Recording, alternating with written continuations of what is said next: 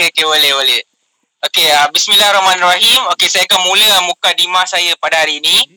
Uh, pada hari ini kita akan membincangkan tentang zaman keagungan tamadun Islam.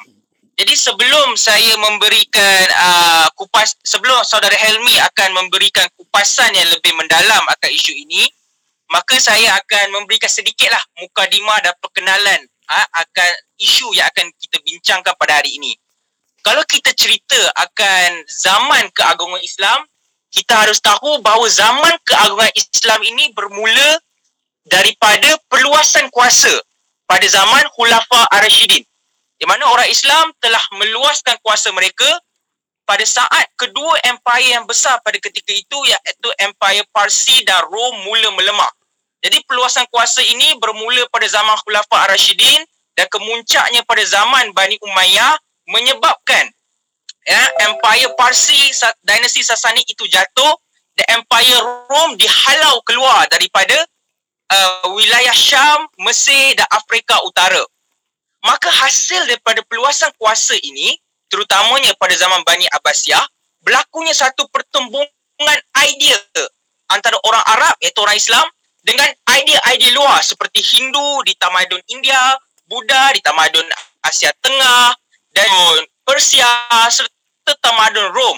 Terutamanya apabila orang Islam menakluk wilayah Alexandria ketika itu banyak hazanah-hazanah ilmu daripada uh, tokoh-tokoh Yunani terdahulu yang dijumpai di perpustakaan Alexandria dan akademi-akademi di situ. Kerana Alexandria pada zaman Byzantine terkenal sebagai pusat keilmuan Greco-Yunani. Jadi orang Islam apabila mereka menjumpai hazanah ini mereka tertarik mereka melihat hazanah ini ada membincangkan tentang ketuhanan. Terutama apabila mereka uh, melihat uh, buku daripada Plotinus yang membahaskan tentang keesaan Tuhan. Jadi mereka fikir Islam ini boleh dijelaskan dengan logika. Jadi bermula usaha itu berlakulah penterjemahan-penterjemahan perkembangan ilmu daripada daripada falsafah sehingga ke ilmu-ilmu yang nanti akan dijelaskan oleh saudara Helmi. Jadi itulah mukadimah saya. Jadi saudara Helmi lah saya nak boleh tak saudara Helmi bercerita dengan lebih spesifik bagaimana uh, zaman keagungan tamadun Islam ini? Bismillahirrahmanirrahim. Alhamdulillah rabbil alamin. Assalatu wassalamu ala asrafil anbiya'i wal mursalin wa ala alihi wa sahbihi ajma'in. Assalamualaikum. Uh, bila mana kita bercakap tentang zaman keemasan tamadun Islam, kita harus di, kita harus letakkan satu indikator, satu kayu ukur agar kita tak terlalu tersasar dalam membahaskan tentang fasa ini juga agar kita lebih spesifik. Kalau bagi saya, saya meletakkan kali ukurnya bermula ketika Khulafa Rashidun. Ah, ketika proses terjemahan dimulakan ketika Muawiyah, salah seorang pada sahabat Nabi, uh, dilantik sebagai penuh Syam oleh Khalifah Umar Al-Hattab pada sekitar 639 hingga 600 sampai mati. Pada ketika itu, Khalifah Muawiyah telah mengarahkan karya-karya yang dijumpa di wilayah Syam wilayah Syam ini adalah wilayah taklukan Islam. Sebelum itu wilayah Syam uh, berada di bawah Byzantine. Byzantine adalah empire Rom Timur kalau ikut kita punya kacamata pemahaman kita. Di bawah Rom Timur, of course bila Rom Timur ini ketika itu adalah di mana empire yang diperintah oleh kebanyakan orang-orang Yunani. Dan banyak juga karya-karya Yunani yang masih ada dalam wilayah-wilayah Syam. Jadi ketika itu bila Muawiyah mengenali manuskrip-manuskrip Yunani ini, Muawiyah telah mengarahkan karya-karya ini diterjemahkan dan kemudian ditempatkan dalam sebuah perpustakaan yang Muawiyah namakan sebagai Baitul Hikmah. Perlu tahu, Baitul Hikmah yang ini adalah berbeza dengan Baitul Hikmah yang kita akan perkatakan kemudian. Iaitu Baitul Hikmah ketika zaman Khalifah Abbasiyah. Dan kemudian ketika peralihan dinasti di mana jatuhnya Khulafaur Rasyidun uh, akibat perang saudara fitnah perang fitnah yang pertama naiknya khalifah Umayyah monarki pertama dalam Islam salah seorang pada khalifah yang memerintah Umayyah ketika itu. Uh, khalifah Malik bin Marwan mula menggerakkan proses penterjemahan karya-karya daripada Yunani seperti perubatan dan astrologi tetapi ketika ini gerakan ini adalah gerakan yang masih lagi dalam uh, kerangka yang kecil, tidak bergerak dalam satu penterjemahan degasi. Hanya apabila ketika zaman pemerintahan Khalifah Abbasiyah. Uh, Khalifah Al-Mansur yang memerintah pada tahun 754 hingga 775 Masihi. Khalifah ini yang bertanggungjawab uh, membawa pemerintahan daripada Damsyik ke Baghdad. Ketika ketika mereka sampai ke Baghdad nak bina sebuah uh, bandar baru, nak bangunkan bandar baru, Khalifah Al-Mansur telah menemui sebuah perpustakaan agung tinggalan dinasti Sasani yang telah diruntuhkan oleh umat Islam ketika zaman Khulafa Rashidun. Uh, perpustakaan agung ini adalah tinggalan sebuah akademi Parsi yang dinamakan sebagai Akademi Gundi Shapur. Akademi Gundi Shapur inilah ketika itu baru mereka menemui isti tinggalan yang sangat agung ini. Maka Khalifah Al-Mansur telah menemui manuskrip-manuskrip uh, bukan sahaja dalam bahasa Yunani yang disimpan di sini. Khalifah Al-Ma'mum juga, Al-Mansur, minta maaf. Khalifah Al-Mansur juga telah menemui karya-karya daripada India, karya-karya daripada China, karya-karya daripada uh, Mesopotamia dan juga karya-karya dalam bahasa Parsi yang merangkumi dalam bidang sains, falsafah, matematik, teknologi dan banyak lagi. Maka ketika inilah karya-karya ini antara karya-karya yang terasal yang mula diterjemahkan oleh umat Islam ke dalam Arab. Dan kemudian ketika zaman Khalifah Harun al-Rashid, uh, bermulalah uh, pembinaan Baitul Hikmah. Baitul Hikmah ini seperti kita adalah sebuah institut terjemahan yang kemudian berkembang menjadi institut pembelajaran jadi tinggal para sarjana yang menterjemahkan karya-karya dalam bahasa asing ke dalam bahasa Arab. Dan juga di sini juga adalah di mana tempat permulaan pada lahirnya karya uh, penterjemah dan juga karya-karya itu bukan saja diterjemahkan tau. Ianya dikembangkan menjadi sebuah ilmu baru.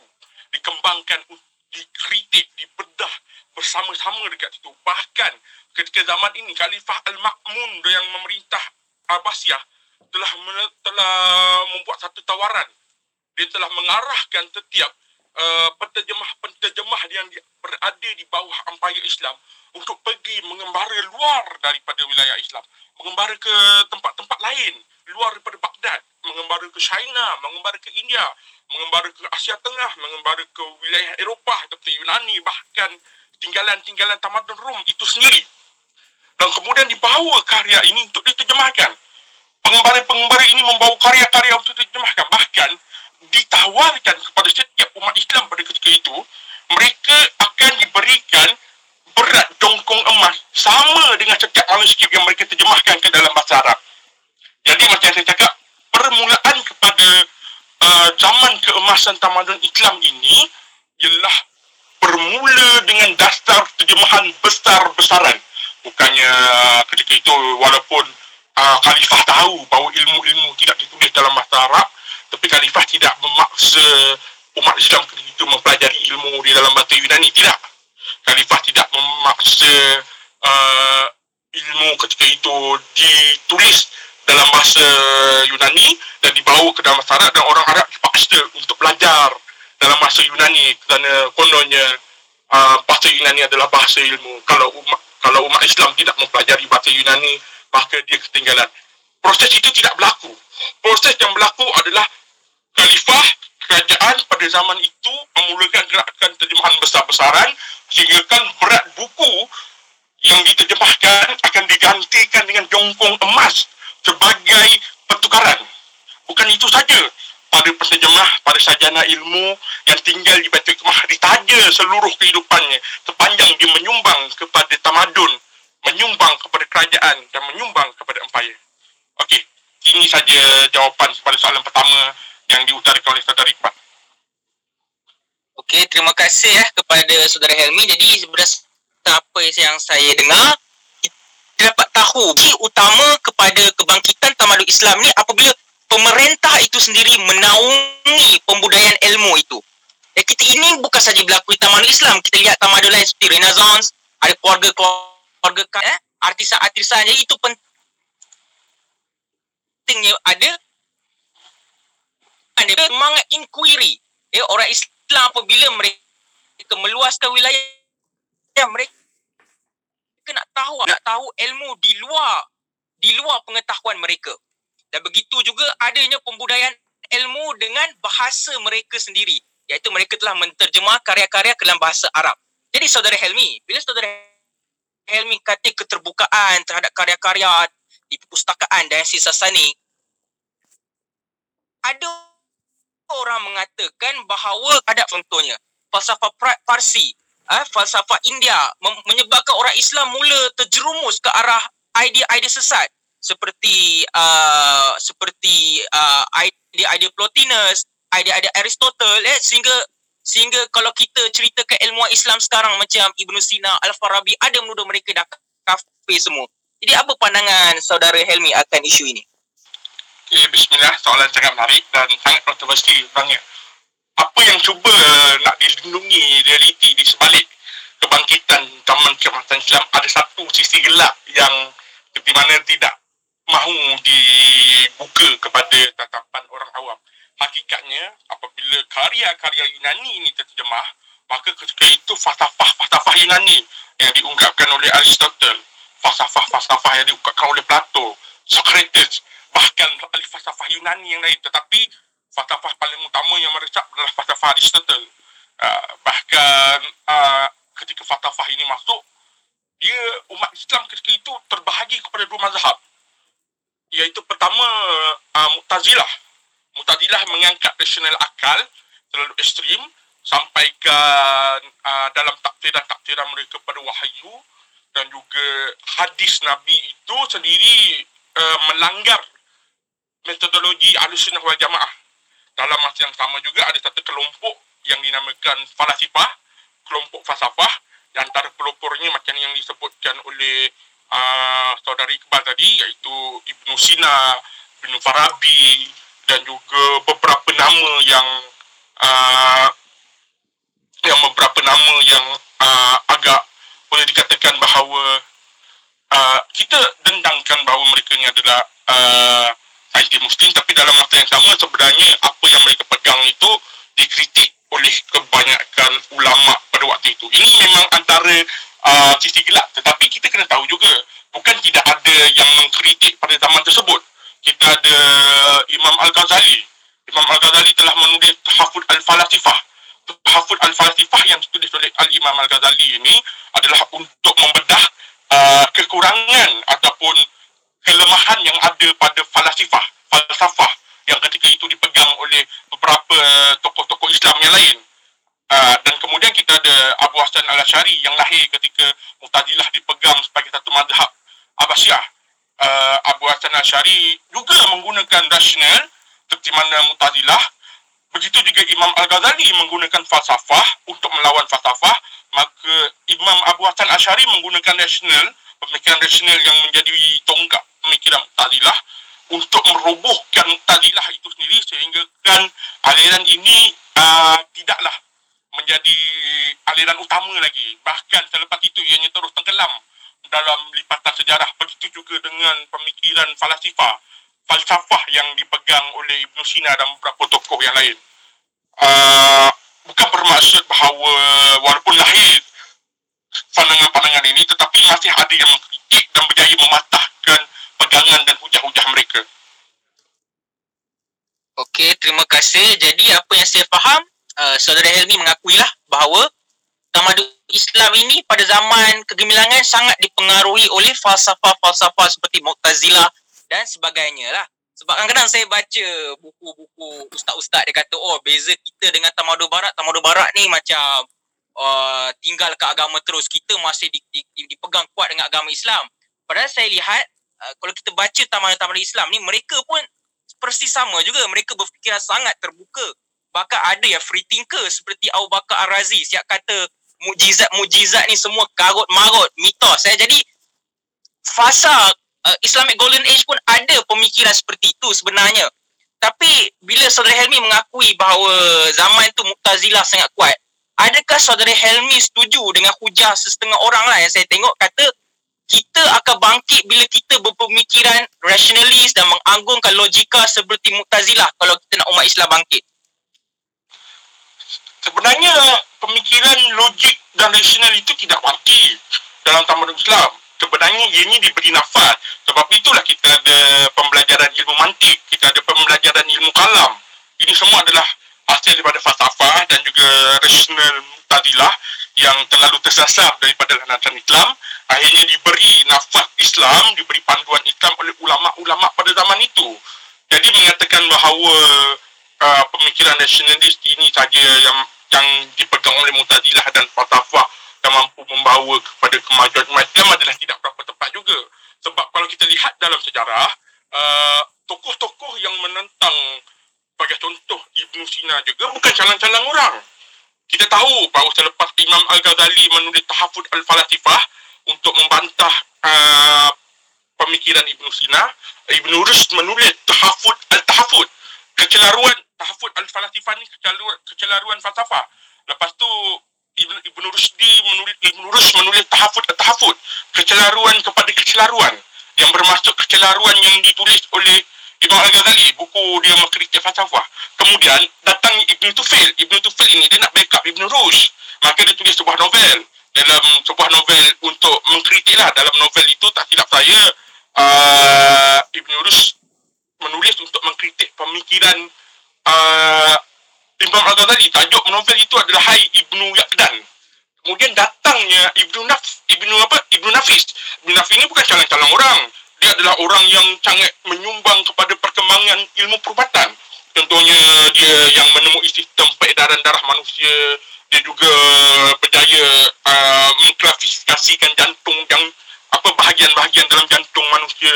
Tetapi Ibnu Nafis ini mempertahankan pemikiran Imam Al-Ghazali dalam bukunya yang bertajuk Risalah Fadil Ibnu Natik.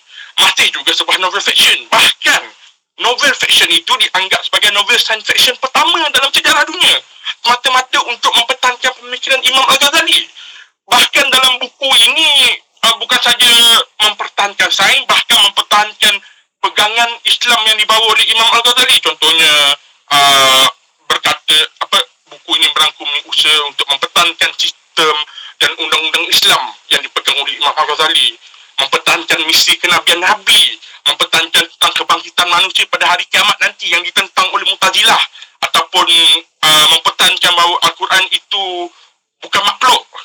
Uh, Al-Quran itu adalah kalam Allah ataupun mempertahankan bahawa perubahan manusia dari alam manusia ke alam barzak. Ini semua adalah benda-benda yang dipertahankan oleh Imam Al-Ghazali ketika dia melawan falsafah, ketika dia melawan Mu'tazilah. Tetapi orang yang terhebat Ibn Nafis itu sendiri yang memiliki banyak karya-karya perubatan yang diterjemahkan ke dalam uh, dunia barat mempertahankan pemikiran Imam Al-Ghazali maka saya mengatakan bahawa uh, semata-mata kerana muktadilah kita bangkit ada tidak benar juga sebab walaupun selepas kematian Imam Al-Ghazali walaupun selepas tenggelamnya muktadilah kita dapat melihat kebangkitan tokoh-tokoh hebat lagi kita dapat melihat sebagai contoh saya tu petik uh, Ibnu Khaldun Ibn Khaldun adalah antara pemegang kepada pemikiran Imam Al-Ghazali. Seorang asyairah. Tapi Ibn Khaldun telah mengataskan disiplin ilmu sains sosial yang kita pegang pada hari ini. Sehingga Ibn Khaldun digelar sebagai bapa sosiologi dunia. Kita ada beberapa nama sebagai contoh uh, yang mempertahankan uh, Ibn Al-Ghazali. Kita ada Fakhruddin Ar-Razi. Di samping dia digelar sebagai Al-Ghazali Timur, Fakhruddin Ar-Razi juga dikenali sebagai salah seorang daripada orang yang terawal dalam sejarah yang mengasaskan tentang multiverse. Dia mengulas tentang ayat Al-Quran, tafsiran dia sendiri dan tafsiran tu dia mengandaikan satu ayat itu mungkin merujuk kepada dunia yang pelbagai, multiverse. Sesuatu konsep yang sangat asing pada zaman tersebut. Tapi pada hari ini, akibat daripada konsep multiverse ini digunakan dalam karya-karya fiction science, maka ini dah jadi sesuatu yang biasa dengan kita. Ini adalah nama-nama yang mempertahankan pemikiran Imam Ghazali yang menentang falsafah yang menentang uh, Mu'tazilah tapi nama-nama ini tetap berjaya mengangkat ketamadunan Islam itu sendiri. Bahkan bahkan saya nak sebut tentang Timurid satu dinasti Timurid uh, yang dipanggil sebagai apa? Ketika pemerintahan Timurid ini adalah ketika abad ke-13 hingga abad ke-15 Timurid dinasti Timurid ini dianggap sebagai Timurid Renaissance di mana kebangkitan semula tamadun Islam. Timurid adalah sebuah dinasti yang berpegang kepada akidah dia adalah Maturidiyah. Satu akidah yang memang uh, sebaris dengan Al-Ashari, Asyariyah, sebaris dengan yang dipegang oleh Imam Al-Ghazali. Kalau pada hari ini kita panggil Asyariyah wal Maturidiyah. Walaupun akidah dia adalah Maturidiyah, walaupun akidah dia adalah yang diasaskan oleh mereka-mereka yang menentang golongan fatafah, mereka-mereka yang menentang golongan mutazilah ini, ketika zaman itulah dianggap sebagai antara walaupun dikata zaman kebangkitan tamadun Islam sampai ke abad 15 banyak nama-nama yang hebat sebagai contoh saya suka petik Ulu Bek saya ada masalah sebut nama tahu sebut dia macam mana tapi saya sebut Ulu Bek. Ulu Bek ni sampaikan dia seorang sultan yang memerintah dinasti Timurid dalam masa sama seorang sultan dia juga adalah seorang asli astronomi yang sangat hebat. Ketika zaman dia sehinggakan kehebatan Ulu Bek ini nama dia diabadikan salah sebuah kawah di bulan. Yang bagi namanya adalah saintis-saintis pada barat yang mengagumi kehebatannya. Sebagai contoh, Johann Heinrich von Madler, seorang ahli astronomi pada Jerman. Atau juga pada 21 Ogos 1977, seorang ahli astronomi Soviet bernama Nikolai uh, Chengri telah menemukan sebuah lingkaran utama asteroid dan menamakannya dengan nama Ulubek. 2439 Ulubek. Jadi, mengatakan bahawa bangkitan tamadun Islam ni hanya semata-mata kepada uh, mutazilah sahaja adalah tidak benar.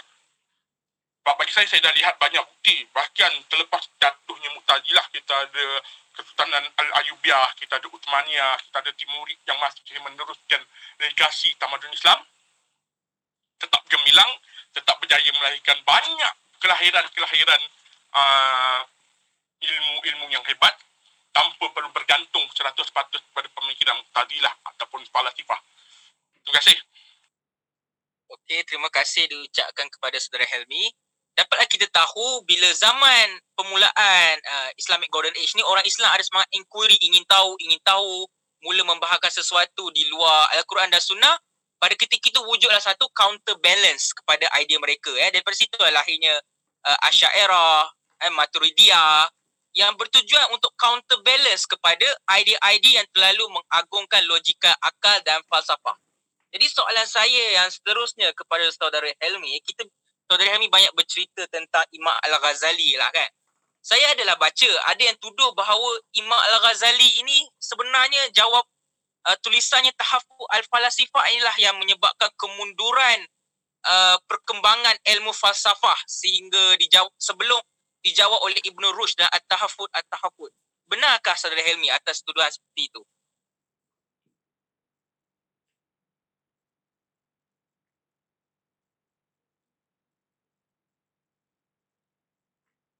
Uh, saudara Helmi Minta maaf, minta maaf. Uh, saya ter off mic. Okey. Minta maaf. Astagfirullahaladzim. Okey. Uh, sebenarnya apa yang saya jelaskan tadi panjang lebar kepada soalan anda bahawa sebenarnya menjawab kepada persoalan ni memang memang ada tuduhan daripada uh, orientalis orientalis menuduh bahawa kejatuhan tamadun Islam ialah apabila Al-Ghazali menulis tahafud al-tahafud uh, untuk membantah kepada pemikiran Ibn Sina. Tetapi bagi saya yang membaca tahafud al-tahafud saya berpendapat apa yang disampaikan oleh Imam Al-Ghazali ini agar memberi satu uh, panduan untuk umat Islam. Uh, untuk mengikuti logika, untuk mengikuti mantik, untuk mengikuti uh, falsafah tanpa tergelincir daripada akidah Islam, tanpa tergelincir kepada uh, tergelincir kepada masalah permasalahan permasalahan yang menghantui tamadun Islam. Saya juga sedia maklum bahawa apa yang Imam Al-Ghazali tawarkan ini uh, untuk kita mengimbangkan rasional akal dengan itu juga apa yang berlaku pada zaman ini ada sarjana yang kemudian contohnya tak silap saya Ibn Tamiyah pernah mengatakan apa yang di muncul ilmu mantik, ilmu kalam dan sebagainya adalah masalah Yunani untuk solusi Yunani ini bukan masalah umat Islam langsung sebab tahu bahawa kadang-kadang dia tapi saya berpen, uh, yang berpendapat bahawa kita harus tolak satu peratus uh, falsafah dan ilmu Yunani ini tapi saya berpendapat bahawa Imam Ghazali ini adalah di tengah-tengah. Dia bukannya membantah perkembangan nasional akal, falsafah satu peratus kalau tidak, tidak akanlah Imam Al-Ghazali itu sendiri menggunakan falsafah, menggunakan nasional untuk menjatuhkan falsafah. Dia tenggelam dalam falsafah, dia tenggelam dalam falsafah, dia tenggelam untuk memahami bagaimana metodologi pemikiran falsafah sehingga dia berjaya menjatuhkan falsafah itu sendiri menggunakan metodologi dan pemikiran falsafah. Benda yang sama berlaku kepada Imam Abu Hassan Syari dalam menjatuhkan Mu'tazilah. Jadi kalau mengatakan Al-Ghazali mm, mm, apa, menundukkan perkembangan ilmu falsafah dan uh, sebuah sains sebuah apa sebuah adabatan sains uh, tapi Ibn Haytham sendiri adalah seorang asyariah seorang yang berpegang pada pemikiran Imam Al-Ghazali. Jadi mengatakan bahawa Imam Al-Ghazali mematikan perkembangan ilmu falsafah dan sains Islam dan tidak benar. Saya rasa perkembangan legasi itu diteruskan oleh tamadun-tamadun kemudian. Utamanya banyak lahirnya masih ketika sehingga ke zaman Sultan Sulaiman Al-Kanuni utamanya masih melahirkan sarjana-sarjana yang hebat. Walaupun ketika itu ketika zaman pemerintah Sultan Al-Fatih perbahasan yang dibawa oleh Imam Al-Ghazali, Ibn Rusdi dengan Ibn Sina ini dihadapkan depan Al-Fatih. Al-Fatih meminta sarjana utamanya pada zaman itu. Hello? Okey, dah dengar, dah dengar, dah dengar. Okey, okey. Uh, contohnya pada zaman Sultan Muhammad Al-Fatih, Sultan Muhammad Al-Fatih mengarahkan agar perbahasan yang ketika pada zaman uh, Imam Al-Ghazali itu dibawa semula dia nak melihat dan kemudian dibedah oleh sarjana-sarjana pada waktu itu. Sarjana yang menyokong Imam Al-Ghazali, sarjana yang menyokong Imam, Im, apa, Ibn Rushd, sarjana yang menyokong Tahafud Al-Falasifah, sarjana yang menyokong Tahafud Al-Tahafud. Dua-dua ini diman, diminta untuk dibawakan depan Sultan Muhammad Al-Fatih, didebatkan, dibahaskan depan Sultan. Dan akhirnya Sultan Muhammad Al-Fatih memilih uh, akidah Imam Al-Ghazali, menolak apa yang ditulis Imam Rushd. Tapi Uthmaniyah masih lagi mencapai kejayaan-kejayaan hebat. Bahkan kita dapat lihat pada zaman Uthmaniyah inilah kita dapat lihat Uthmaniyah umat Islam adalah pemegang kepada teknologi gunpowder yang menjadikan kenapa tiga tiga empayar umat Islam pada ketika itu. Mughal uh, Mughal adalah berakidahkan Maturidiyah. Uh, kita ada Uthmaniyah berakidahkan Maturidiyah. Yang juga tidak ada masalah dengan pemikiran Imam Al-Ghazali kecuali dan Syafi'i pula ni Syiah. Tapi ketiga-tiga legasi umat Islam pada ketika ini memegang teknologi utama dunia ketika itu iaitu gunpowder. Jadi mengatakan bahawa Imam Al-Ghazali menolak menjadi matinya perkembangan ilmu falsafah dan sains umat Islam adalah tidak benar. Kalau tidak, tidak akan uh, Al-Fatih yang memilih pemikiran Al-Ghazali menggunakan teknologi dalam menjatuhkan Konstantinopel. Dia tak ada masalah untuk uh, menerima satu teknologi Maryam daripada Urban Abang ni pada asalnya tak silap saya adalah orang yang bukan Islam yang memeluk Islam. Dia tidak ada masalah dengan teknologi Maryam yang digunakan untuk menjatuhkan tembok-tembok kebal uh, Konstantinopel yang sebelum ini sukar untuk dijatuhkan oleh beberapa raja dalam sejarah Islam. Pada zaman ini juga kita dapat lihat kalau benar uh, memilih, apabila umat Islam memilih pandangan Imam Al-Ghazali membawa kepada kejatuhan tamadun Islam, tidak akan tidak akan ada uh, uh, Salahuddin Al-Ayubi ketika zamannya dia mendirikan madrasah-madrasah, mendirikan universiti-universiti hebat. Padahal Imam uh, Salahuddin Al-Ayubi adalah pemegang kepada pemikiran Al-Ghazali. Pada zamannya juga, uh, kalau benar dia, Imam Ghazali menolak sains dan matematik, kenapa pada zaman uh, Salahuddin Al-Ayubi, tentu salib mendapat manfaat yang paling besar? Apabila pertemuan antara Kesultanan Ayubiah dengan kerajaan-kerajaan salib telah membawa satu manuskrip-manuskrip satu legasi ilmu yang dipegang oleh Kesultanan Ayubiah kepada Tanjung Salib dan akhirnya legasi ilmu itulah yang dibawa ke Eropah yang mencetuskan kepada nations. Jadi saya tidak bersetujulah dengan tuduhan orientalis yang mengatakan bahawa Imam Al-Ghazali adalah penyebab utama kepada kejatuhan tamadun Islam. Okay, terima, uh, terima kasih diucapkan Saudara Helmi. Uh, tadi uh, ada jawapan panjang Saudara Helmi lah atas soalan saya berkenaan pemikiran rasional Mu'tazilah. Saudara Helmi adalah sebut uh, nama-nama seperti Timurid, eh, Osmaniyah dan sebagainya lah. Sebab kalau kita baca tentang uh, kejat, uh, sejarah tamadun Islam, uh, Islamic Golden Age ni ramai kata uh, Islamic Golden Age ni jatuh apabila Mongol menyerang Baghdad. Eh, tapi Saudara Helmi berasa apa diceritakan bahawa perkembangan lagi jadi macam kan keilmuan Islam sebelum serangan Mongol dan selepas serangan Mongol. Kerana serangan Mongol ni ada signifikan yang besar kerana banyak eh buku-buku hilang, dibakar eh di, di sungai Euphrates. Eh, jadi boleh Saudara Helmi memberikan pandangan. Uh, saya berpendapat bahawa kejatuhan sebenar uh, tamadun Islam ialah ketika Sultan Al-Kanuni mati ketika pengepungan Vienna pada uh, sekitar abad ke-15 ke abad ke-17 Masihi macam tu. Sebab ketika itulah Uthmaniyah baru dikenali sebagai orang sakit Eropah. Sebab saya percaya legasi tamadun yang bermula daripada Umayyah itu disambung ke Uthmaniyah. Ketika zaman Uthmaniyah kita ada kemajuan seni bina, kemajuan perubatan dan akhirnya kemajuan-kemajuan itu dimatikan oleh kematian Sultan Sulaiman Al-Kanuni. Kerana selepas zaman Sultan Al-Kanuni tidak ada lagi pemimpin-pemimpin Islam yang sehebat beliau, sehebat baginda. Ha. Tapi uh, tapi saya sebenarnya berpendapat bahawa kita tidak boleh nampak saja pada pelanggaran Mongol kepada Baghdad. Sebab ketika itu dekat Umayyah, dinasti-dinasti Islam dekat Spanyol, Umayyah masih memerintah. Ha. Saya sudah sarjana berpendapat uh, kejatuhan Islam yang sebenar apabila umat Islam dihalau keluar daripada uh, Spanyol. Sebab ada satu kenyataan cakap kalau kalau tidak Isabella itu sendiri menjadi menghalau umat Islam daripada Spanyol, kalau tidak dia disandingkan dengan satu ayat lagi tahu, kalau tidak Mongol melanggar Baghdad, kalau tidak Isabella menghalau umat Islam keluar daripada Spanyol, barangkali umat manusia akan sampai ke bulan 100-200 tahun lebih awal. Itu. Jadi kita tidak boleh nampak pada Mongol melanggar uh, Mongol melanggar Baghdad saja kita kena lihat pada apabila menghalau umat Islam keluar pada Spanyol kita kena melihat bagaimana Sultan Sulaiman Al-Karuni mati di pengepungan Vienna. Uh, kita kena melihat bagaimana Uthmaniyah terkumban menjadi orang sakit Eropah dan itu mulai kehilangan satu demi satu uh, empire-nya jadi saya berpendapat bahawa dia adalah tiga rangkaian faktor yang menjat, yang menyumbang kepada kejatuhan tamadun umat Islam pelanggaran Mongol yang pertama hal umat Islam terhalau daripada Spanyol. Yang ketiga adalah kemangkatan Sultan Sulaiman Al-Kanuni. Okey, baik. Terima kasih kepada uh, saudara Helmi. Jadi saudara Helmi ada menyebut tentang kejatuhan Islam uh, bermula uh, kejatuhan Islam yang betul-betul tepat adalah selepas uh, kemangkatan Sultan Sulaiman Al-Kanuni.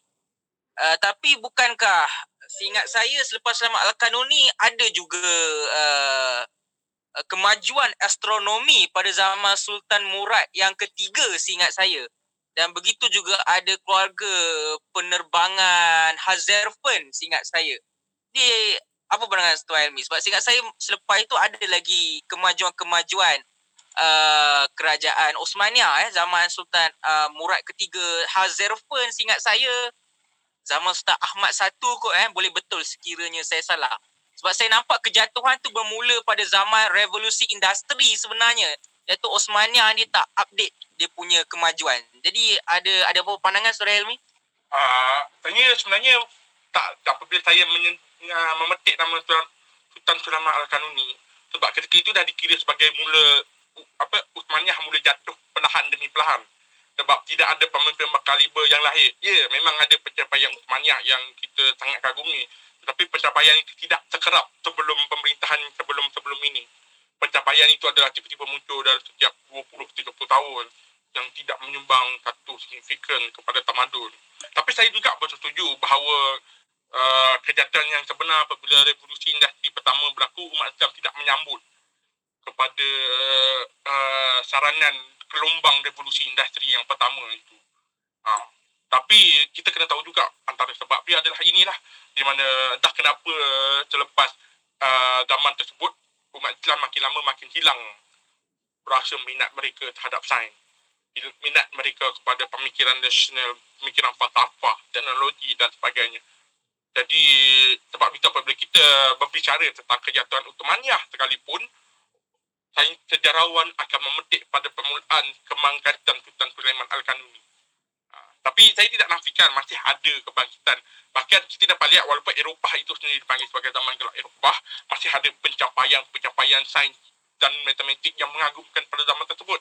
Kalau mengatakan bahawa tidak wujud pencapaian sains, matematik, engineering, kejutaan yang hebat, tidak akan lahirlah istana-istana ke Eropah yang kalau kita lihat, wow, sangat hebat. Istana-istana ini semua dibina pada zaman gelap. Jadi sama jugalah walaupun kita mengatakan bahawa tamadun Islam itu jatuh ketika kemakatan tamadun Sultan Sulaiman Al-Kanuni tidaklah mengatakan bahawa umat Islam menolak sains, matematik 100%. Ianya adalah di mana ketika itu ilmu menjadi stagnan dalam perkembangan Islam. Dia menjadi tidak lagi satu uh, kebangkitan yang yang kita dapat lihat daripada bawah sampai ke puncak. Dia tiba-tiba sampai satu masa umat Islam cakap, okey, aku dah cukup untuk belajar. Cukup sini saja pencapaian kita.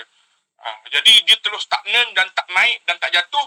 Tetapi tamadun-tamadun yang berada di sekitarnya mula meninggalkan tamadun Islam.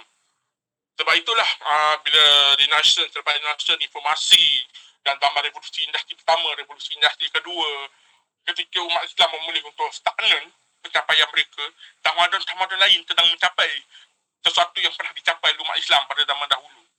Jadi uh, mengatakan bahawa wujud pencapaian-pencapaian itu untuk menafikan bahawa kejatuhan sebenar bermula pada zaman Sultan Sulaiman Al-Kanuni uh, bagi saya tidak apa-apa tepat sebab kita dapat lihatlah walaupun Eropah ketika zaman kegelapan masih ada pencapaian pencapaian yang yang menakjubkan daripada mereka. Tetapi oleh kerana pencapaian tersebut ditenggelamkan dengan kisah gelap yang lebih menyedihkan. Kisah tragis kejatuhan tamadun ke penutupan minda Eropah pada ketika itu. Begitu juga dalam dalam tamadun Islam. Ia memang ada nama-nama yang berjaya menongkah arus. Tetapi kisah kebejatan kisah kegelapan itu lebih menguasai daripada kisah kejayaan Okey, terima kasih kepada Tuan Helmi. Cuma saya nak tambah um, uh, sepengetahuan saya pada zaman itu bukan hanya Osmania saja. Ada kita ada zaman the gunpowder, ada tiga empire yang besar iaitu kerajaan uh, Safawiyah, Syiah Safawiyah di Iran dan juga kerajaan Mughal eh di India yang mereka ni berketurunan Timur Leste. Eh, sepengetahuan saya uh, selepas uh, Sulaiman Al-Kanuni uh, uh, Syiah Safawiyah pernah mencapai zaman kegemilangan pada zaman uh, Abbas the Great seingat saya eh. begitu juga Mughal pada zaman Aurangzeb dan Akbar Khan lah. Saya rasa mungkin kita boleh tengok lah kepada selain Osmania kita boleh tengok pada tamadun lain lah seperti Mughal dan Syiah Safawiyah tapi seperti saudara Helmi tahu eh saudara Helmi ceritakan berlakunya stagnan eh, dalam ilmu Islam tak berkembang seperti di Eropah pada zaman Renaissance dan sebagainya. Jadi saya nak bertanya ada tak umat Islam dah mula sedar mereka ke belakang? Siapakah yang mula sedar dan ada tak usaha-usaha untuk mengembalikannya kembali dan adakah berhasil ataupun tidak? Dia sebenarnya memang ada usaha. Ada banyak nama-nama yang cuba untuk membangkitkan kembali zaman kegemilangan umat Islam. Uh, sebab itu saya ada berkongsi dekat account Twitter saya. Saya petik nama uh, Syed Nursi.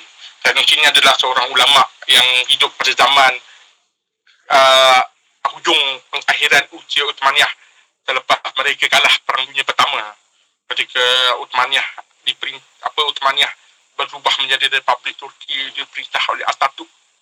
Dan Said Nursi ni dia dia percaya bahawa uh, kejatuhan umat Islam ni apabila umat Islam memalingkan wajah mereka pada sains dan teknologi. Said Nursi cakap kalau umat Islam nak bangkit semula Uthmaniyah nak bangkit semula umat Islam itu harus menyandingkan sains dan ilmu agama bersama. Mereka tidak boleh menolak uh, ilmu-ilmu sains.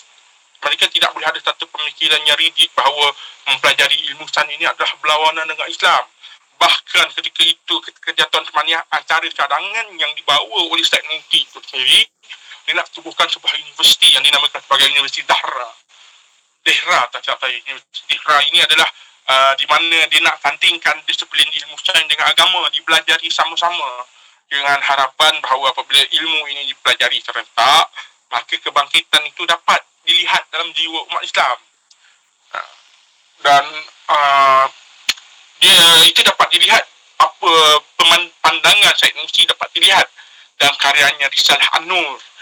Inilah karya di mana Syed Nusi menunjukkan bahawa perlu dan pentingnya umat Islam untuk mempelajari semula ilmu sains, matematik, teknologi kalau mereka nak melihat kebangkitan dalam diri mereka.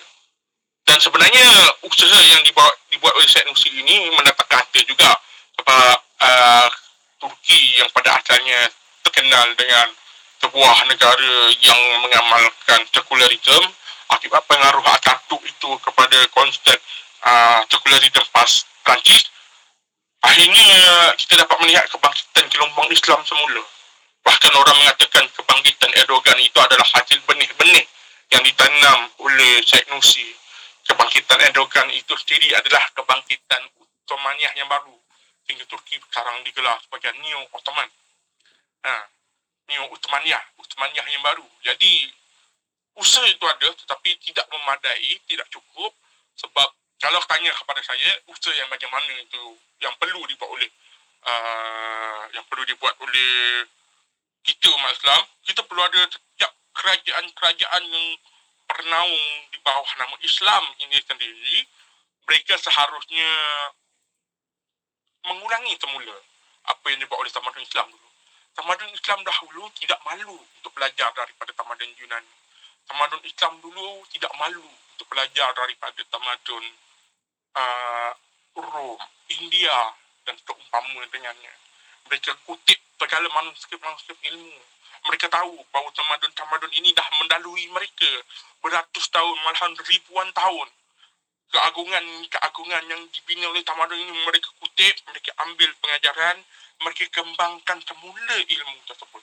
Tetapi pada hari ini pula yang kita lihat, umat Islam pada hari ini memandang kejayaan-kejayaan yang ada pada barat, kejayaan-kejayaan yang dicapai Eropah dan Amerika, kejayaan yang dicapai oleh China dan India, Korea dan Jepun adalah satu bentuk konspirasi untuk menjatuhkan umat Islam. Ini yang menyebabkan kenapa kita masih tidak mampu berkembang kita melihat pencapaian-pencapaian tamadun-tamadun ini adalah konspirasi Freemason dan Illuminati untuk memastikan umat Islam terus tidak mampu bergerak. Padahal mentaliti sebegini ini tidak wujud pada nenek moyang kita yang terdahulu. Mereka tahu tamadun dulu hebat. Mereka buat apa? Mereka, das, mereka gerakkan satu dasar terjemahan besar-besaran. Mereka bawa manuskrip ini mereka terjemahkan ke dalam bahasa Arab raja-raja mereka pada ketika itu menggantikan tetap manuskrip yang terjemah dengan jongkong emas. Dibayar hidup sajana-sajana pada zaman itu. Bahkan daripada terjemahan itu, mereka mula bedah kritik karya-karya silam, maka lahirnya ilmu-ilmu baru. Ini tidak berlaku pada kita Islam pada hari ini. Teori konspirasi telah membuatkan kita jadi semakin lama, semakin menolak pencapaian-pencapaian ini.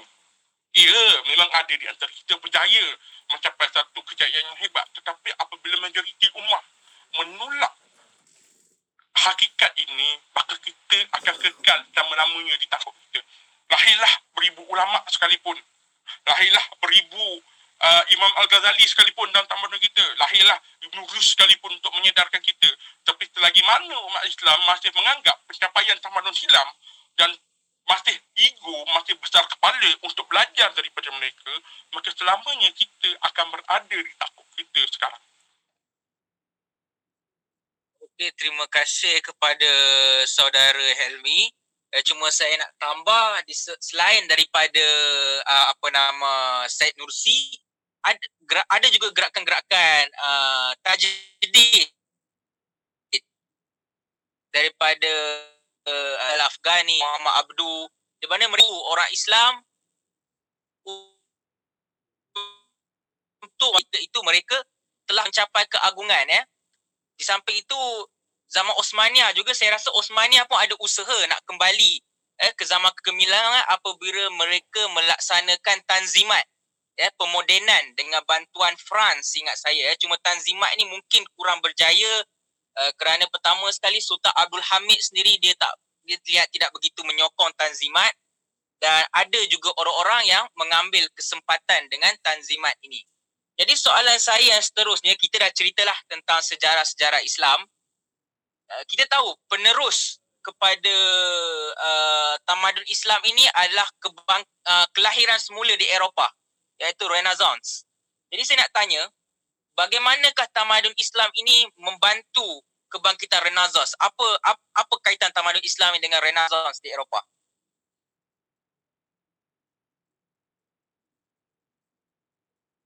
Uh, Saudara Helmi? Uh, okay, okay. Mungkin... Maaf, saya ter, saya ter off mic. Okay. Uh, macam saya sebutkan tadi, uh, kebangkitan tamadun Islam ketika zaman awal dahulu adalah bila umat Islam menyedari bahawa mereka ketinggalan mereka menyadari bahawa mereka uh, ketinggalan, mereka tidak menguasai ilmu-ilmu yang dikuasai oleh bangsa asing. Apa umat Islam pada zaman itu buat? Umat Islam pada zaman itu telah menterjemahkan karya-karya daripada Yunani, daripada India, daripada China ke dalam bahasa Arab. Dan itu yang Eropah buat juga. Eropah melihat kebangkitan tamadun Islam, mereka sedar betapa jauh mereka ketinggalan. Mereka sedar betapa jauh mereka ditinggalkan oleh satu ummah yang berkongsi uh, satu agama Ibrahim dengan mereka, agama-agama Ibrahim. Tapi orang Eropah pada zaman itu bukan macam kita pada hari ini. Mereka tidak memandang pencapaian tamadun Islam ketika itu adalah sebagai satu bentuk konspirasi anti-Christ. Satu bentuk konspirasi satu organisasi anti-Christ yang cuba untuk mematikan umat Kristian ketinggalan. Tidak. Apa yang umat Kristian pada ketika itu buat, apa yang orang Eropah yang ketika buat, mereka menterjemahkan semula karya-karya umat Islam dalam bahasa Arab ke dalam masa mereka. Sebab itu kita ada nama Ibn Sina dinamakan sebagai Avicenna. Kita ada nama-nama uh, nama-nama umat apa sarjana-sarjana Islam yang dalam bunyi Latin. Kenapa? Sebab karya-karya umat Islam pada ketika itu diterjemahkan oleh sarjana-sarjana Eropah yang datang ke Empire Islam untuk belajar lalu diterjemahkan ke dalam bahasa Latin mereka datang kalau uh, kalau melalui uh, Baghdad itu ilmu-ilmu datang apabila perang salib berlaku antara Seljuk dan juga uh, tentera-tentera Salibi yang datang kepada Jerman, Perancis dan England. Ilmu-ilmu itu juga diterjemahkan apabila berlaku pertemuan antara Ayubiah, Sultanan Ayubiah dengan tentera-tentera Salib. Itu datang kepada Baghdad termasuk ke Eropah. Manakala yang datang daripada Umayyah yang beroperasi di Spanyol pula, terakhir apabila pertemuan di sana berlaku wilayah Perancis, uh, England dan sekitar dengannya bertembung dengan wilayah Umayyah. Berperang itu berperang. Bergaduh itu bergaduh. Tetapi apabila mereka menemui kazanah-kazanah ilmu yang ada, mereka ambil, mereka terjemahkan ke dalam bahasa-bahasa ibunda di sana. Ini jugalah yang membawa kepada nation di Eropah. Pemulanya sama. Penterjemahan secara besar-besaran ke dalam bahasa ibunda pemulanya sama sahaja dekat situ. Ha. Orang Islam terjemahkan karya Inani, boom, taman ke masa tamadun Islam. Orang Eropah terjemahkan bahasa-bahasa Arab ke dalam bahasa mereka, karya-karya bahasa Arab, boom, my innocent. Dan dalam masa yang kamu terjemahan itu juga berlaku kritikan pembedahan pengembangan ilmu baru daripada hasil penemuan umat-umat Islam. Innocent pada hari ini. Kita pula, kalau kita nak mulakan balik, kita kena mula ulang balik puting sekitarannya yang sama. Kita pula kena belajar daripada mereka balik semula. Di mana mereka belajar daripada kita. Di mana kita belajar daripada mereka lebih awal daripada mereka dahulu. Jadi kitarannya adalah kitaran yang sama. Ah, kitarannya adalah kitaran yang sama. Okey, Kebal. Okey, okey. Terima terima kasih diucapkan Saudara Helmi. Dan saya nak tambah dengan satu perkataan lah uh, daripada Asma Asfaruddin daripada The First buku The First Muslim ya, ada menunjuk perkaitan eh, antara tamadun Islam Renaissance ni dia berkata bahawa diberi hayat oleh satu mata air yang mengalir. Mata air berpunca di Mesir, Babylon dan Phoenicia purba. Kesemuanya mengalir menuju Greece dan kini ia kembali semula ke timur. Akhirnya mata air ini akan mengalir pula menuju Eropah melalui umat Islam di Spanyol, Sicily lantas mencipta Renaissance di benua tersebut. Jadi kita dah cerita pasal Renaissance, kita dah cerita tentang tamadun Islam. Tapi saudara Helmi, kalau kita cerita tentang tamadun Islam, yang akan terbayang ke otak kita tiga lah. Iaitu uh, tamadun, iaitu uh, Bani Abbasiyah di Baghdad, uh, Andalusia, eh, kerajaan Bani Umayyah di Andalusia, dan juga kerajaan Syiah Fatimiyah di Cairo, Kahira. Jadi kita ni kenalah kita kaitkan diri kita sebab kita orang Melayu kan. Jadi bagaimanakah uh, sains dan teknologi di alam Melayu ini? Adakah ada dapat kesan daripada teknologi Islami dan bagaimana? Oh, soalan ni kan. Ah, kita of course kita nak kena kaitkan dengan diri kita juga bagi kita dapat nilai jati diri itu. Walaupun kita bercerita tentang tamadun apa? tamadun Islam tetapi yang membangunkan itu adalah orang Turki, membangunkan itu adalah orang Basri, yang membangunkan itu adalah orang Arab. Kita masih akan rasa jauh. Jadi untuk masa kita lebih dekat, saya akan cubalah untuk kupas bagaimana dengan alam Melayu ketika itu. Pertama kita kena tahu bahawa orang Melayu ini adalah orang laut. Mereka adalah pelayar. Mereka adalah daripada rumpun Austronesia. Jadi sebagai orang pelaut, kita kena tahu perkembangan mereka adalah pada pelayaran. Kalau tidak kerana ilmu pelayaran yang dibangunkan oleh suku Australasia ini makanya orang Arab tidak akan mampu berlayar dengan laut orang Eropah tidak akan mampu berlayar mencari benua baru orang Eropah tidak akan jumpa benua baru sebab kebangkitan mereka, revolusi industri mereka adalah hasil daripada mereka merompak kadanah-kadanah bumi di Asia, di bumi Amerika dan sebagainya. Zaman penerokaan, zaman penjajahan, zaman kolonial ini mereka harus berterima kasih kepada ilmu laut. Dan orang Melayu adalah salah satu daripada pelopornya. Saya suka petik apa yang Linda Sheffler, seorang sarjana beritahu dalam bukunya. The Maritime of Southeast Asia. Dia ada memetik dalam buku beliau. Uh, Linda Sheffler cakap, bangsa Melayu berlayar dengan bantuan bacaan angin dan bintang melalui pembacaan akan bentuk dan warna awan atau melalui pembacaan warna air laut melalui gelombang dan juga alunan ombak lautan. Orang Melayu dapat mengenal pasti lokasi sebuah pulau sejauh 30 batu jauhnya melalui pembacaan pada spesies burung, ikan dan burung batu karang yang ada di dalam lautan sambil dibantu oleh alunan ombak melalui kenyataan ini kita tahu bahawa orang Melayu punya ilmu astronomi sangat hebat. Mereka mampu berlayar di lautan luas lebih awal ketika bangsa-bangsa lain belum berani untuk meneroka. Ini dapat dibuktikan oleh tamungan yang dikatakan oleh Linda Safler ini. Linda mengatakan bahawa orang Cina juga tahu penduduk uh, penduduk pulau ini sebagai pembina dan kru kapal laut yang terlibat dalam perdagangan laut orang Cina telah belajar banyak daripada mereka. Orang Melayu mula membina kapal yang diperbuat daripada tiga anyaman dan dipukulkan dengan buluh sekurang-kurangnya beberapa ratus tahun sebelum mati. Dan ketika zaman dinasti orang Cina telah belajar dengan orang Melayu dengan menggunakan layar itu. Ini sebagai contoh tumbangan orang Melayu uh, kepada teknologi pelayaran. Teknologi uh, pelayaran, teknologi kapal dan kemudian beratus tahun selepas itu ianya memberi impak apabila perluasan empayar, apabila perhubungan antara empayar yang besar jauh dan sebagainya ilmu-ilmu ini. Jadi uh, ini juga menunjukkan bahawa tamadun Melayu memiliki ilmu pembinaan kejutaan yang hebat sehingga akan mempengaruhi tamadun lain dan ya. Tapi apa yang saya cerita ini wujud sebelum kedatangan Islam. Jadi bagaimana pula dengan kedatangan Islam? sebenarnya kita ada banyak juga ulama-ulama yang lahir yang mahir dalam ilmu sains dan matematik dalam tamadun Melayu. Kita kena tahu apabila kedatangan Islam, orang Melayu perlu untuk tahu pengiran waktu sembahyang. Perlu untuk cara mengira gerhana bulan. Kedudukan bintang, tabitah dan cerah galaksi dan seumpama dengannya. Ini membantu dalam amal ibadah mereka.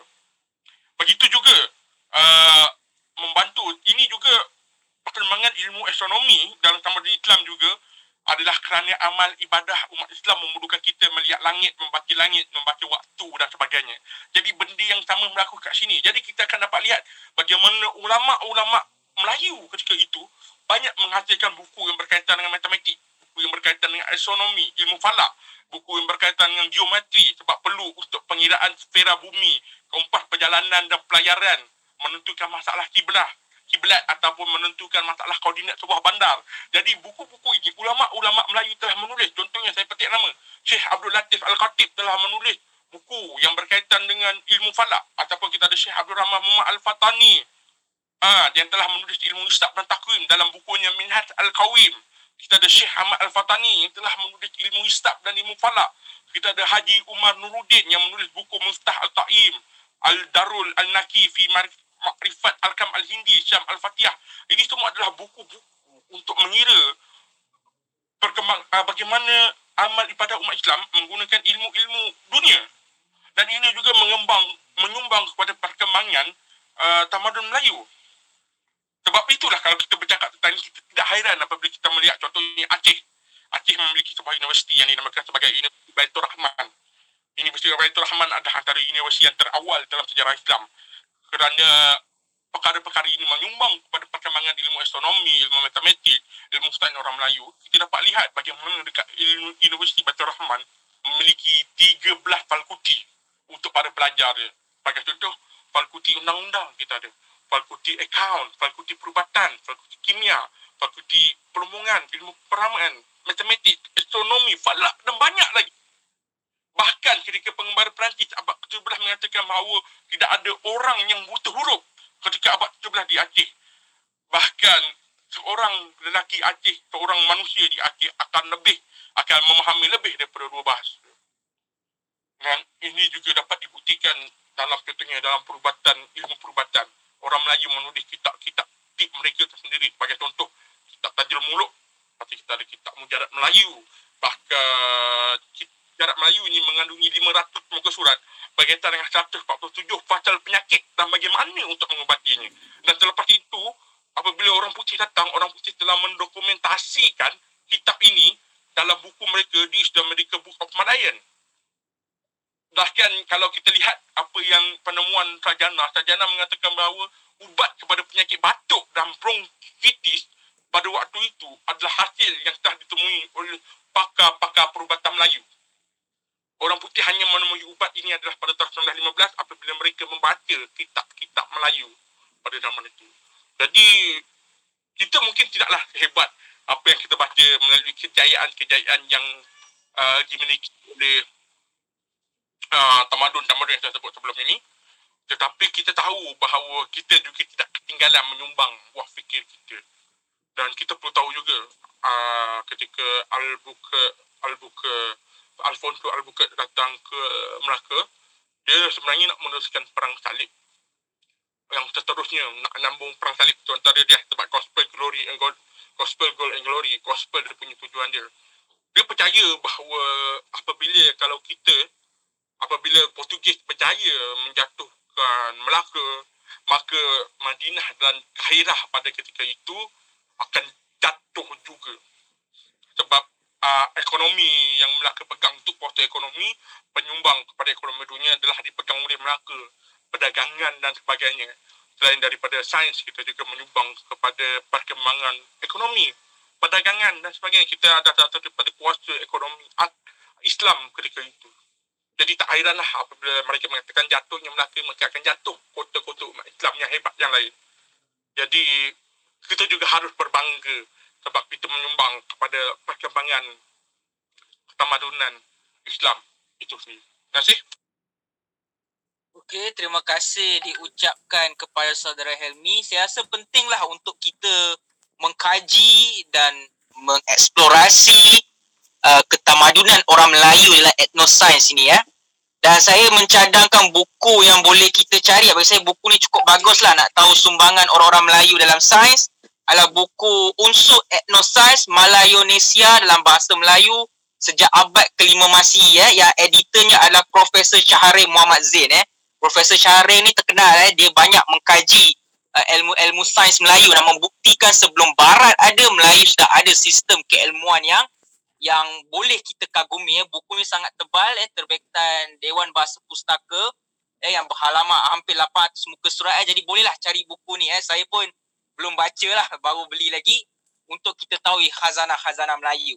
Okey, kita dah cerita tamadun Islam, kemudian saya bawa awak sekejap ke Renaissance, kemudian kita pergi sekejap ke kemelayuan.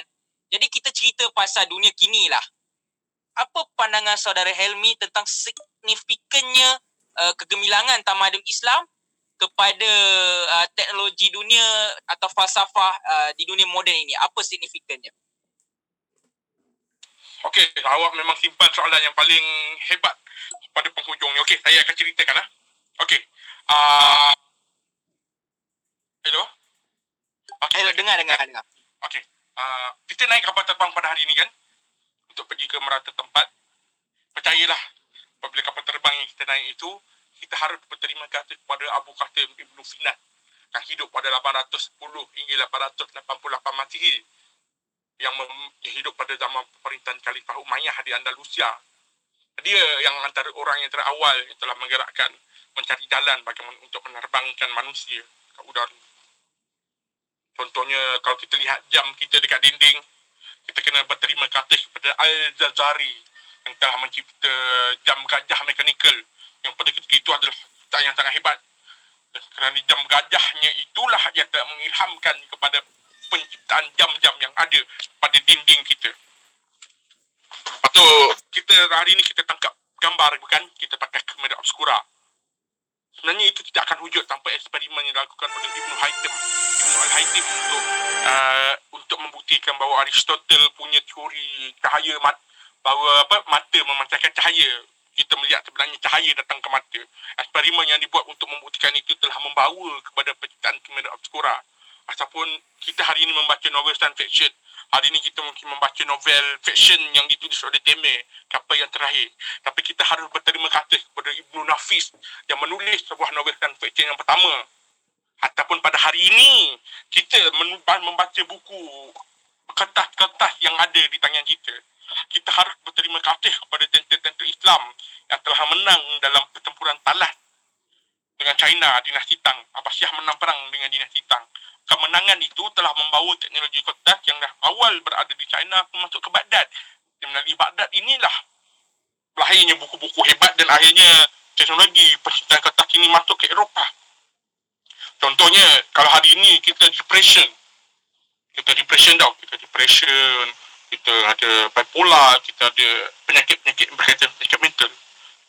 Kalau ikut, kalau kita tidak ada uh, Governor Mesir yang bernama Ahmad bin Tolun yang mengasaskan Departemen Kesihatan Mental pertama dalam sejarah di Kahirah ataupun kita tidak ada uh, Uthmaniyah yang merawat pesakit-pesakit mental mereka dengan kaunseling dengan muzik yang menenangkan jiwa. Maka mungkin kita hari ini akan disumbat di media di apa?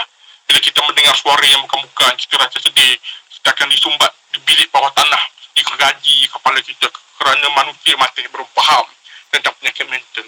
Kalau pada hari ini kita belajar di universiti, universiti takkan muka dunia, kita harus berterima kasih kepada Fatimah Al-Fihri yang mengasaskan universiti yang pertama di dunia iaitu Universiti Al-Qarawin, Al-Qarawin yang berada di uh, di Maghribi pada hari ini.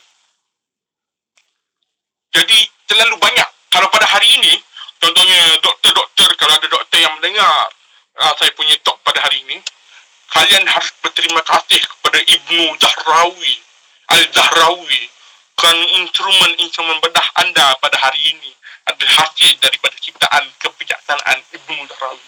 Sebenarnya banyak lagi asas-asas yang didirikan oleh umat Islam bagi contoh fashion rambut pendek kita bagi contoh makan tiga kali kita sehari bagi contoh permainan chess kita pada hari ini.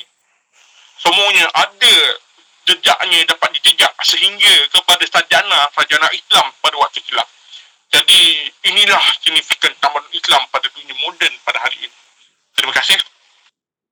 Okey, terima kasih kepada saudara Helmi. Ya. Cuma bila kita cerita pasal sumbangan tamadun Islam pada dunia moden, saya dengar lah kan kadang-kadang Pak Ustaz lah selalu cakap Wah, ada satu agenda nak menyembunyikan nama tokoh-tokoh Islam ni daripada orang barat eh ada agenda barat nak menyembunyikan nama tokoh-tokoh Islam ini.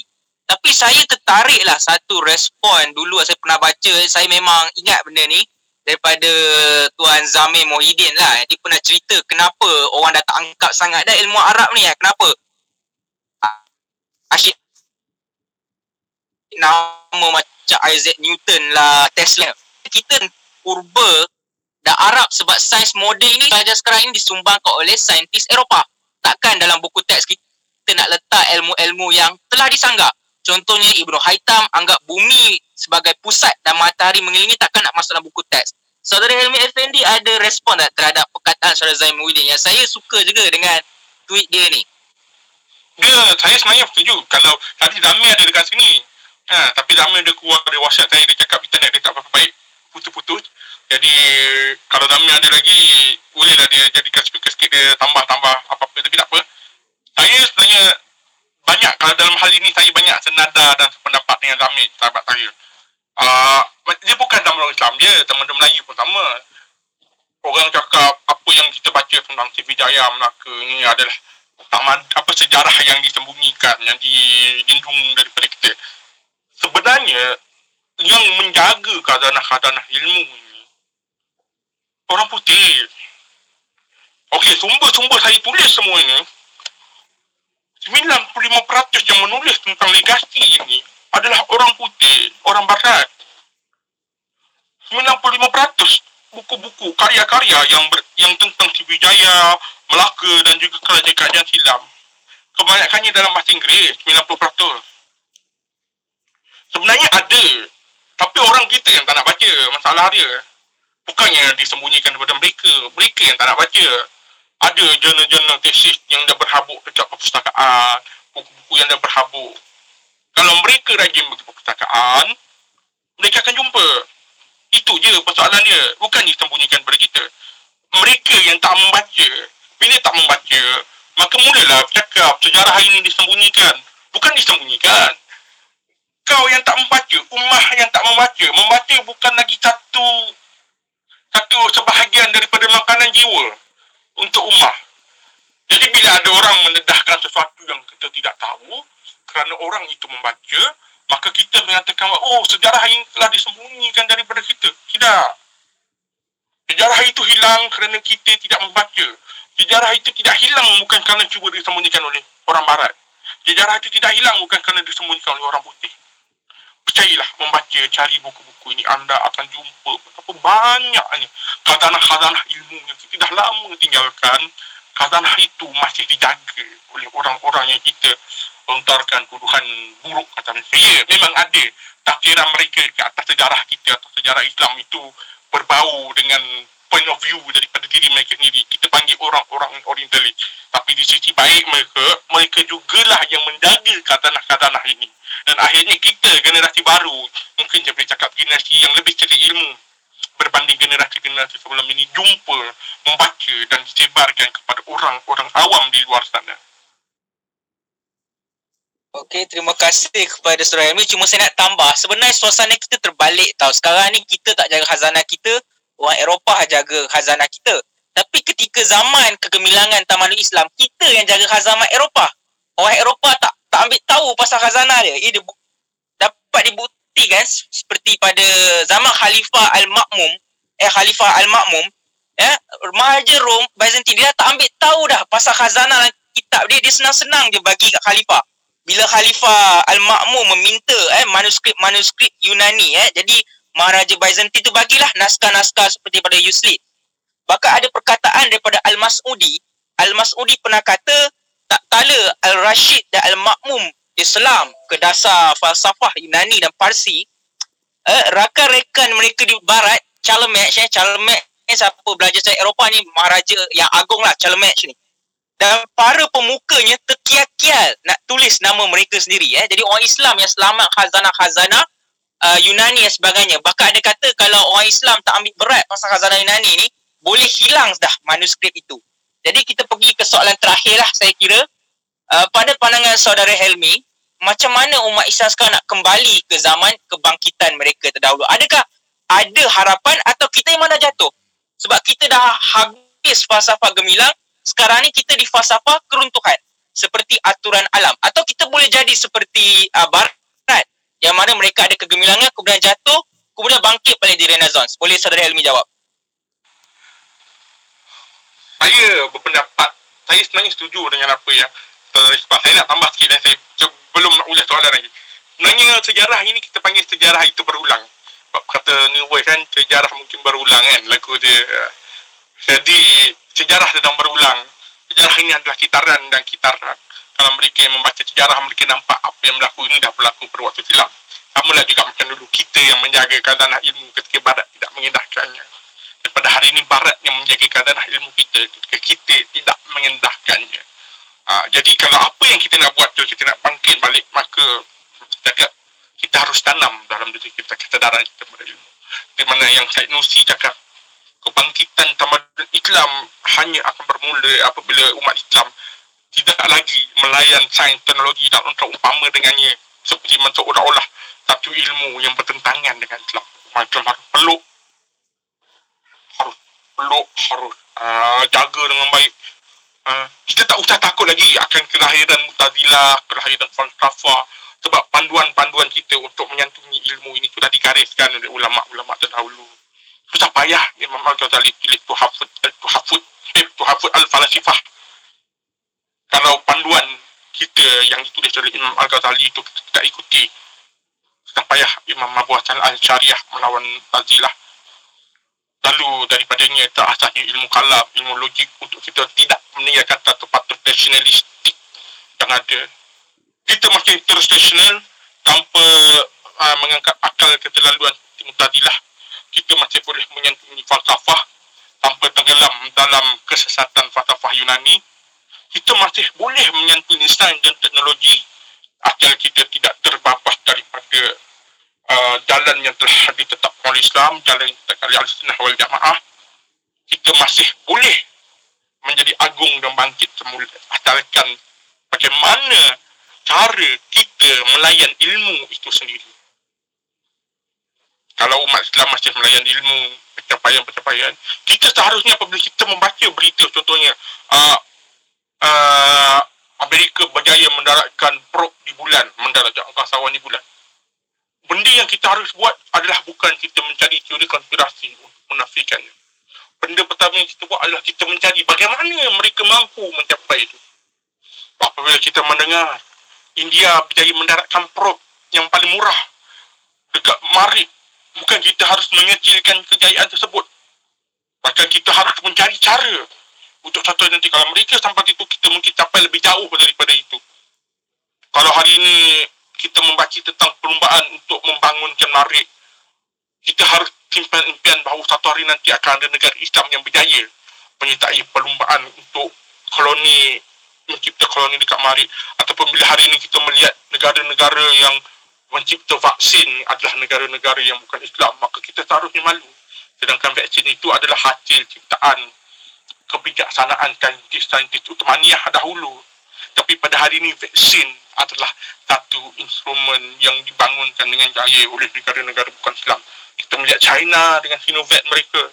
Kita melihat uh, England dengan AZ mereka. Kita melihat uh, Eropah dengan Pfizer Rusia dengan Sputnik dan sebagainya.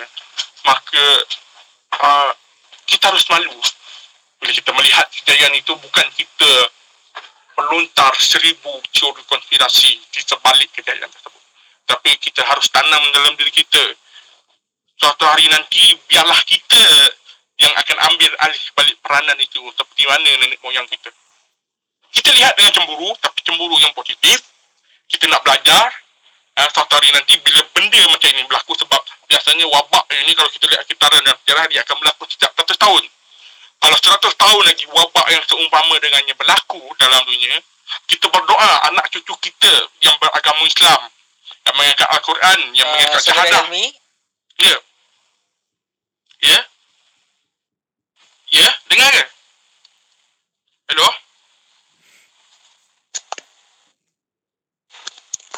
Dengar ke? Dengar ke?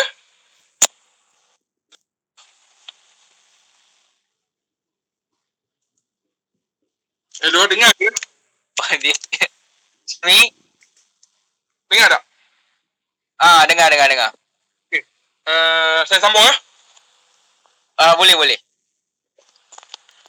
bila mana kita melihat nanti uh, pada hari maksudnya macam wabak berlaku setiap 100 tahun kalau wab, jadi apa yang berlaku pada hari ini tidak mustahil berlaku di masa depan kalau kita ikut kitaran sejarah lah setiap 100 tahun mesti ada wabak pandemik yang berlaku 100 tahun dahulu kita ada Spanish flu yang membunuh 350 hingga 70 juta nyawa kita hari ini berterima kasih kerana uh, kemajuan perubatan telah mengurangkan nyawa yang hilang walaupun ketika ini dah lebih 50 juta orang dijangkiti COVID, angka kematian baru mencecah 3 juta. Kalau ini berlaku 100 tahun dahulu, mungkin dah 10, mungkin dah 20, bahkan menghampiri angka Spanish flu. Dan barangkali 100 tahun yang akan datang, akan ada satu wabak yang lebih kurang sama yang berlaku di seperti zaman kita pada hari ini. Dan kita harus berdoa apabila 100 tahun itu berlaku, yang mencipta vaksin, yang mendahului perlumbaan dunia, yang mendahului perubatan ketika itu adalah anak-anak generasi kita yang bersyahadah yang mengangkat Al-Quran yang menyembah Tuhan yang satu Allah SWT bukan lagi kita menyerahkan nasib kita kepada orang-orang yang ialah bangsa-bangsa asing tamadun-tamadun asing. Kita harus malu kerana vaksin itu adalah asas yang dimulakan Uthmaniyah Eropah belajar dengan Uthmaniyah bagaimana nak menghasilkan vaksin dan akhirnya pada hari ini Eropah, China, Rusia mendahului kita, Amerika mendahului teknologi yang kita sendiri ataskan untuk melawan wabak. Jadi macam saya cakap, ubah mentaliti kita, ubah mindset kita. InsyaAllah kita juga akan berjaya mencapai kejayaan seperti mana nenek moyang kita. Okey, terima kasih. Di, oh, ada ada lagi Saudara Helmi? Tak ada. Okey, terima kasih diucap Saudara Helmi. Eh. Jadi, dapatlah saya faham. Uh, kalau kita nak kembali ke zaman kita, pertama kita kena terbuka terlebih dahulu. Kita kena terbuka dengan segala khazanah, uh, dengan segala ilmu-ilmu walaupun daripada marat tapi kalau dia bermanfaat kepada kita, eh, kita boleh ambilnya. Dan begitu juga kita ke, janganlah risau isu Mu'tazilah lah, isu rasional lah, isu liberal eh. Bagi saya kita kena terbuka dengan segala perbincangan yang kita ada. Eh kalau kita terbuka sesama muslim, maka dari situlah wacana ilmu itu akan bertambah eh. Saya tak adalah kata kononnya oh golongan konservatif saja yang tak terbuka sebab kalau kita sejarah uh, kerajaan Bani Abbas yang era rasionalis pun mereka tidak terbuka iaitu mereka uh, memenjarakan ya ulama-ulama yang menyatakan al-Quran itu makhluk. Ya tadi saya cuma ada apa saudara Helmi kata bahawa uh, Mu'tazilah ini dijatuhkan oleh sebab Imam Abu Hasan Asy'ari. Cuma dari segi politiknya sebenarnya uh, Mu'tazilah ini dijatuhkan oleh uh, Imam Ahmad bin Hanbal sebenarnya. Eh. Kerana apa? Kerana sifat heroik Imam Ahmad eh, selepas dia uh, meninggal eh selepas di penjara dia dibantai punggung orang-orang di situ mula bersimpati terhadap Imam Ahmad bin Hanbal jadi khalifah kepada kita dia takut ada satu pemberontakan nak membela Imam Ahmad ni maka dia pun bersetuju uh, bersetuju untuk menerima kembali akidah ahli sunnah wal jamaah. Jadi bagi saya dari segi mungkin dari segi keilmuan uh, pendebatan mungkin Imam Abu Hasan Syari tapi dari segi politik sebenarnya heroik Imam Ahmad itu menyebabkan Mu'tazilah jatuh. Jadi Saudara Helmi uh, ada sesi soal jawab kan selepas ini? Uh, sekejap eh. Saya nak tambah. Mungkin kita boleh bersetuju bahawa gandingan uh, Imam Ahmad, Imam Abu Hassan Syari dan ulama-ulama lain pada zaman tersebut berjaya menyertakan Mutazilah. Setuju, Iqbal? Oh, ya, yeah, saya setuju lah. Kalau macam okay. Helmi dia ada okey dia fokus tak dekat side Imam Abu Hassan mungkin saya kat arah Imam Ahmad lah. Uh, macam Helmi tak ada masalah. Side, side, side Nursi saya fokus dekat apa uh, Muhammad Abdul lah kan. Sebab mungkin dia Asyari, saya Salafi kan. Okey, uh, okey, uh, soalan boleh uh, ID. Biasanya siapa yang nak tanya soalan boleh buat emoji yang lambai tangan tu. Saudara ID akan terima dan lantik sebagai speaker. Kalau ada soalan yang ditanyakan.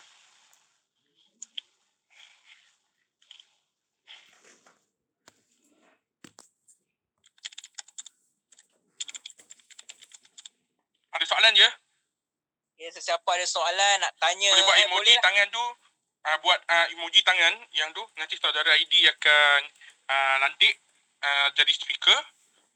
Jadi boleh tanya direct ataupun nak berkongsi, nak betah saya punya pandangan pun tak ada masalah. Ha, kita sama-sama macam saya cakap kita pun terbuka. Jadi ini adalah keterbukaannya. Kalau ada saya salah, saya salah cakap, saya salah fakta, boleh kita sama-sama tegur dekat sini. Ada apa-apa? Siapa? Ya, siapa ada soalan bolehlah tanya ataupun Boleh nak bagi pandangan ya, kita menggalakkan perbincangan lah di sini.